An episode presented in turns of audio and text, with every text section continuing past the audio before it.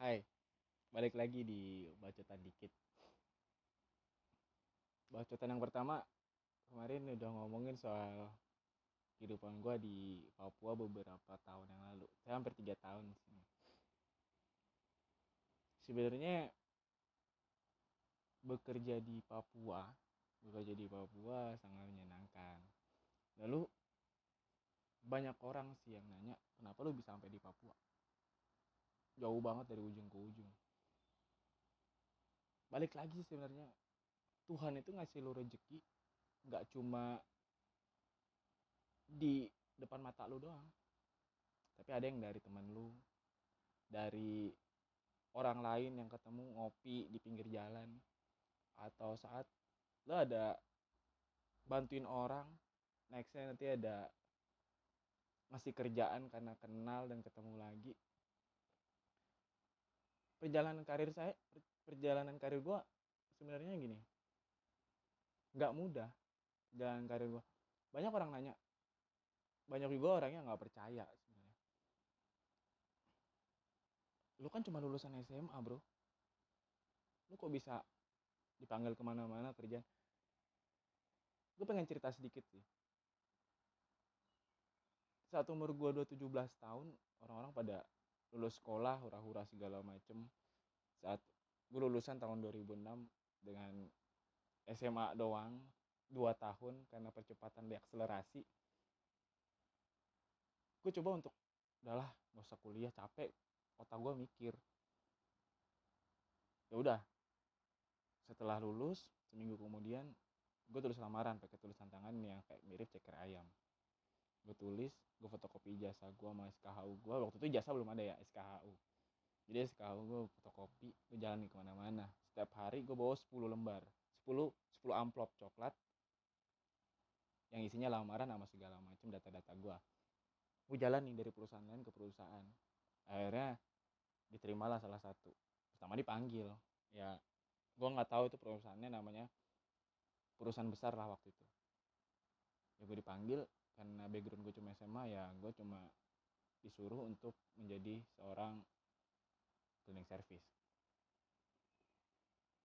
Ya udah nggak apa-apa. Maksud saya ini namanya juga kerja kan mencari pengalaman. Ya udah cleaning service nih. Jadi gue ditempatin di sebuah gedung BRI pertama. Gedung bank gedung bank BRI itu ada banyak lantai. Jadi gue waktu itu shift pagi pertama anak baru shift pagi. Rumah gue itu dari tempat kerjaan ke rumah dari rumah ke pekerjaan itu jaraknya 25 sampai 30 km jadi waktu itu harus masuknya jam 6 pagi tapi gue harus jalan dari rumah itu dari jam 5 pagi subuh subuh gue jalanin tuh gue jalanin. Gue jalanin berat juga sih awalnya. Waktu itu juga handphone gak ada yang MP3 di tahun 2006an 2006an jadi gue pengen aja kerja aja santai aja enjoy lah. Namanya juga kerja ada satu leader gue ngomong jangan lihat kamu nih pekerjaannya hina. Jangan lihat kamu pekerjaannya ini hina. Dari kamu gosok WC saja. Ini ada beberapa orang yang kamu kasih makan. Adik kamu orang tua kamu tetangga kamu jika nanti orang tua kamu masak dibagi ke tetangga. Seperti itu. Oh, itu saya jalanin terus setiap hari setiap hari setiap hari sampai ke tiga bulan. Tiga bulan gue dipindahin gue dipindahin ke sebuah mall yang ada di Balikpapan mallnya besar. Jadi saat itu gue bilang ih mall nih.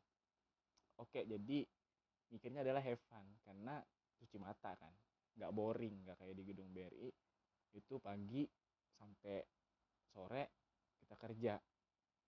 Boring kan gak ada hiburannya. Jadi kalau di mall enak bisa jadi di mall tuh bisa enak gak bisa cuci mata segala macam terus gue ketemu sama teman gue yang pengen kuliah. Jadi pas gue di mall itu lagi gosok-gosok WC gue ketemu teman gue yang lagi pipis habis pipis bilang lu sini iya. Lu kerja iya. Kayak begini iya. Lalu nggak malu? Enggak terus dibilang lagi nih sama gue nanya nih dia lu lamar kuliah? Iya. Kita lagi lamar kuliah ini gue sama ini ini segala macam sama teman-teman gue oh ya udah mau sukses ya. Gitu. ya lu ya serius nggak enggak gue cuma kerja doang. Sudah gue coba kerja terus gue sudah berapa tiga bulan kemudian gue ngerasain aduh boringnya gini-gini doang.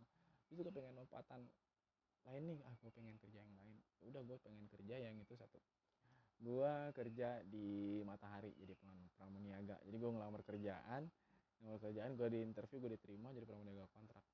Itu satu tahun yang melelahkan sih menurutku di matahari jadi pramuniaga itu karena apa? Karena yang pertama kamu harus ngerapiin semua baju-baju atau celana yang matahari jual saat orang sudah menghamburnya mengacak-acaknya terus kita lipat lagi rapiin lagi kayak gitu. Demi kepuasan pelanggan. Setiap kayak gitu jadi malam kalau gue masuk shift siang pulang malam malam juga gue lipetin. Masuk pagi gue lipetin juga ada beberapa. Jadi gue tetap harus setiap hari. Yang paling lelah itu adalah saat Ramadan dan ketemu Lebaran. Mau dekat Lebaran tuh buset dah itu hampir semua santero balik papan tuh datang ke matahari itu. Ke mall itu. Karena mall itu satu-satunya waktu itu. Gue juga pernah jadi kasir di situ. Jadi perbantuan di Matsamin namanya. Di matahari matahari namanya Matsamin Jumat Sabtu Minggu. Jadi itu gue belajar banget soal perhitung-hitungan segala karena gue nombok. Setelah satu tahun gue boring. Gue capek kerja di situ. Akhirnya gue coba untuk peruntungan lain lah gue resign baik-baik. Ya udah gue coba terus lamaran lagi gue masukin di sebuah oke shop namanya.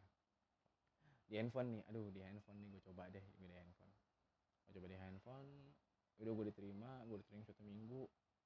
Terus gue udah taruh di toko bareng partner gue yang orang lama. Setelah itu setelah datang kayak gitu udah terus satu minggu gue di partner kayak gitu udah gue belajar banyak ya udah gue tinggal sendiri. Karena dia off ya udah nggak apa-apa gue bisa sendiri. Gitu gue pede. Gitu. Tapi ya gue hari pertama gue sial gue sedihnya itu. Gue sial gue nggak tahu dia harus kayak mana gue gue kenapa waktu itu atau gue sial gimana tapi ya gue percaya Tuhan pasti ada jalan.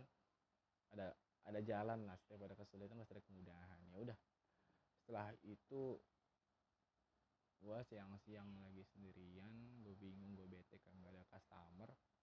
Orang pada datang oh satu nih karena gue udah berapa hari nggak jualan. Saudara pengen borong voucher waktu itu ada voucher voucher Telkomsel voucher pulsa lima puluh ribu. Ya udah gue jualin dong ke dia. Tapi gue ambil duit tapi dibawa lah. Gue nggak tahu deh orangnya pada hilang. Aduh gue baru sadar ternyata gue ditipu. Langsung gue tutup toko gue pulang ke rumah yang jaraknya jauh itu gue langsung nangis di rumah bilang bokap gue bokap gue langsung bilang setiap hidup tuh pasti ada gagalnya lah. Setiap pekerjaan pasti ada jatuhnya. Setiap pekerjaan pasti ada tangisnya. Setiap pekerjaan juga pasti ada tawanya. Dia coba untuk menenangi diri gue yang waktu itu lagi galau sedih segala macam. Gue gue bilang diri gue goblok. Diri gue goblok banget waktu itu. Tapi syukurnya adalah orang tua gue waktu itu gue langsung berharap hidup gue berubah saat itu. Jadi gue bekerja dengan gaji 800 ribu dipotong 500 ribu selama 6 bulan untuk potong 3 juta tadi. Ke perusahaan gue dapatnya 300 ribu. 300 ribu dalam satu dalam 6 bulan. Jadi 300 ribu dalam sebulan gue dapet. Tapi ya bersyukurnya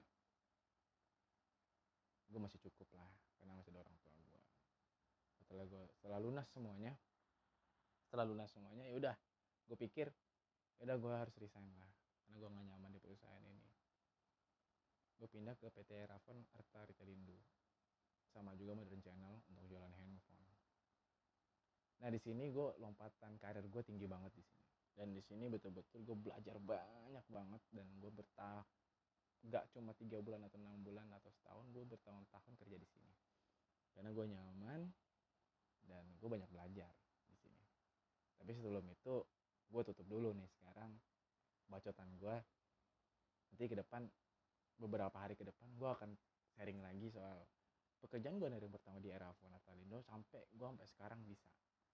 Sampai kenapa bisa seorang SMA bisa jadi atasan? Mungkin banyak hal orang yang sudah tebak uh, tebak alur ceritanya tapi mungkin banyak orang juga yang nggak tahu. Dan di sini gue paham kalau seorang SMA seorang apa pun background kamu apa pun uh, pendidikan kamu jika kamu punya ambisi untuk naik kamu pasti akan naik. Tapi nggak ada yang langsung naik tapi semua harus menangkap dari bawah ke naik ke atas. Manusia tidak akan pernah ada yang lahir langsung jalan tapi semua harus merangkak jalan dan lari. Event apa pun itu yang kamu lakuin hal positif ya itu menunjang kehidupan kamu jangan pernah nyerah bro. Hidup itu indah. Hidup itu hanya sekali. Kerjakan hari ini atau tidak sama sekali. Ambil resikonya atau tidak sama sekali. Gitu doang sih sebenarnya. Oke kita kita akan ketemu di beberapa hari ke depan.